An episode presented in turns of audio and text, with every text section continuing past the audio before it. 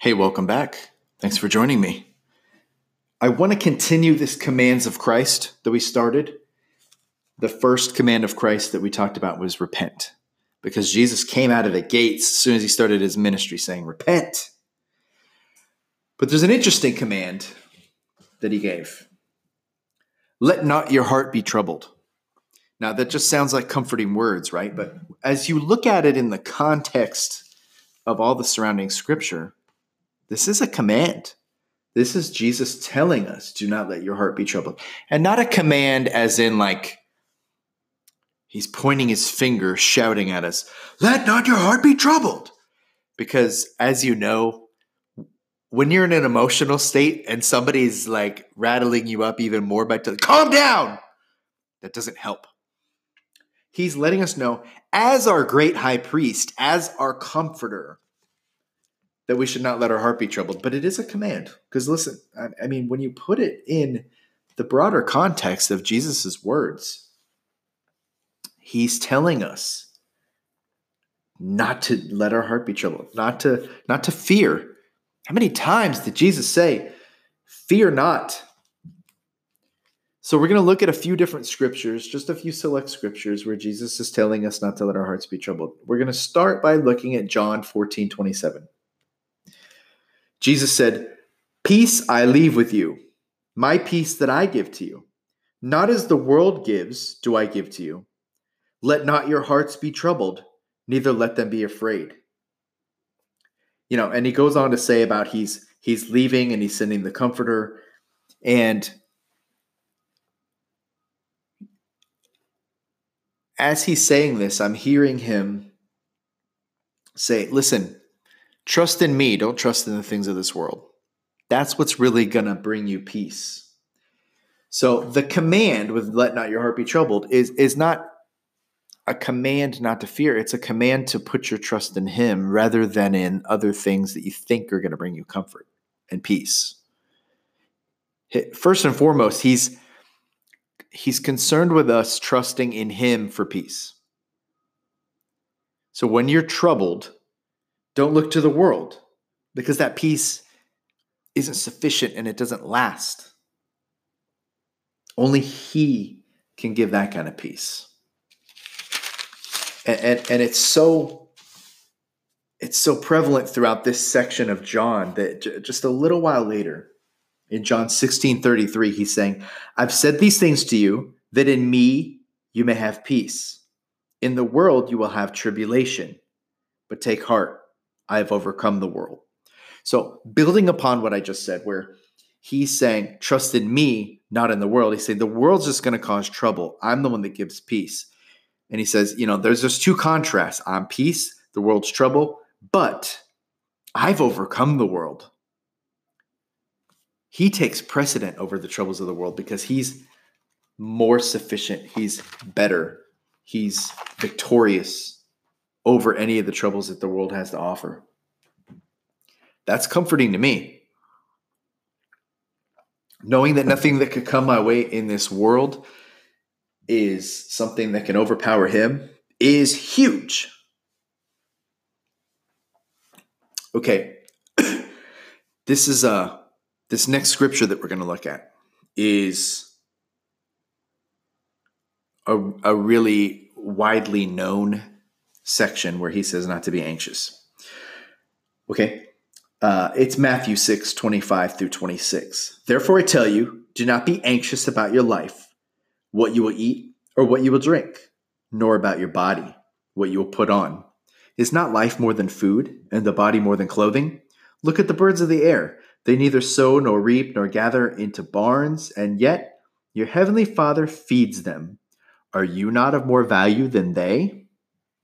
And I'm going to go on because uh, I, really like what comes next in context. And which of you, being anxious, can add a single hour to a span of life? And why are you anxious about clothing? Consider the lilies of the field and how they grow. They neither toil nor spin. Yet I tell you, even Solomon, all of his glory, was not arrayed like one of these.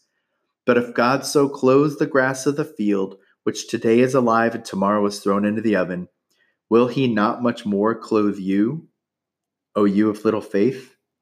Therefore, do not be anxious, saying, What shall we eat? Or what shall we drink? Or what shall we wear? For the Gentiles seek all of these things, and your heavenly Father knows that you need them all. But seek first the kingdom of God and his righteousness, and all of these things will be added to you. Therefore, do not be anxious about tomorrow, for tomorrow will be anxious for itself. Sufficient for the day is its own trouble. Now I hear him saying something else here. In John, he was saying, The world is trouble. I'm where you really find peace. And here he's kind of saying, Don't look to yourself. Don't look to your work and all of the things that you do to be sufficient. Look to me because you're just still going to have anxiety about the things of this world if you look to yourself to solve it. You need to look to me, put my kingdom first, and then all of that stuff will be taken care of. So I like that because it builds upon the other thing, but also goes even further.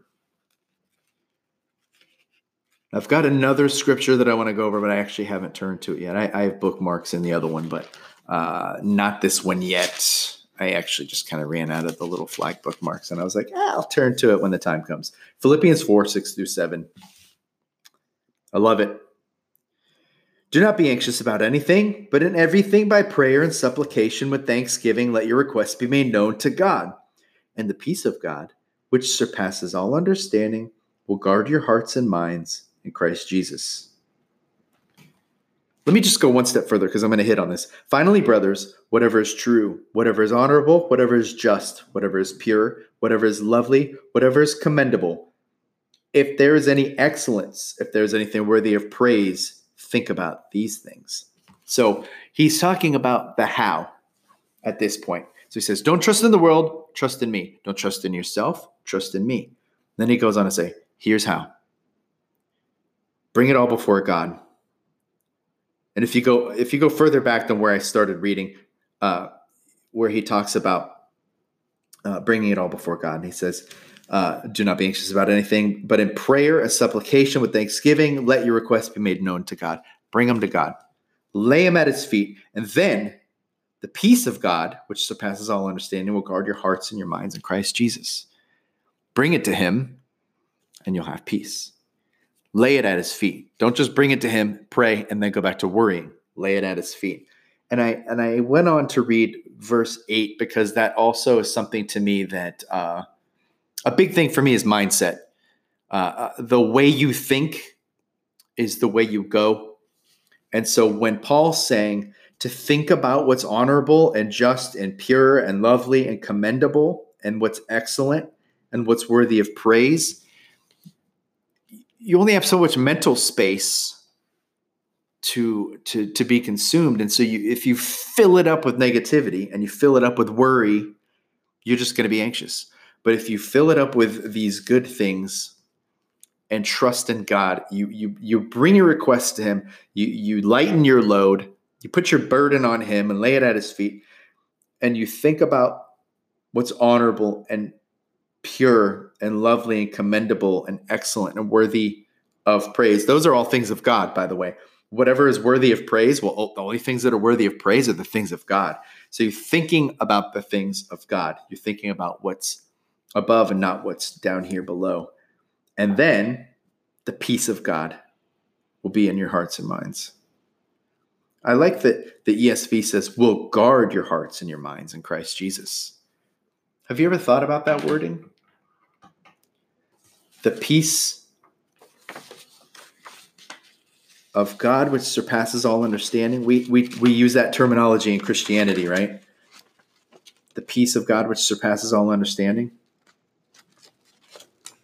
You know, we got that, that song we sang as kids. The love of Jesus, love of Jesus down in my heart. Where? Down in my heart. And then we sing the part about got that peace that passes understanding down in my heart. Maybe you don't know that song and I sound like a crazy person, but hopefully some of you know because I don't want to sound like a crazy person. So it says that it will guard your hearts and your minds. Oh, from what? From anxiety? That's what I'm reading in there. Maybe you're getting a different interpretation, and I would love to hear from you. I really would. So you can you can email me if you want uh, at mjc at matthewjcochran.com, or you could also just go to my Facebook page, Matthew J. Cochran. And um, I really would love to hear what you have to say on the matter. And we can have a discussion on it. But that's what I've got for today. One of the commands of Christ is to let not your heart be troubled. Very interesting to think of that as a command. And I'm going to be thinking about that more after I hit stop recording on this podcast. And hopefully, after you hit stop on listening to the podcast, you'll be thinking about it more too.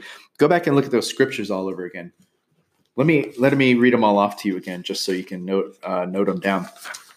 They were John 14, 27, John 16, 33, Matthew 6, 25 through 20 of 25 through 26, but I did read on past that. And Philippians 4, 6 through 7.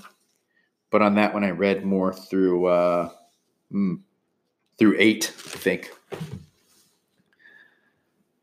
So that's what I've got for now. I would love to hear from you guys. You know how to reach out to me, and I'll talk to you in the next episode. Out.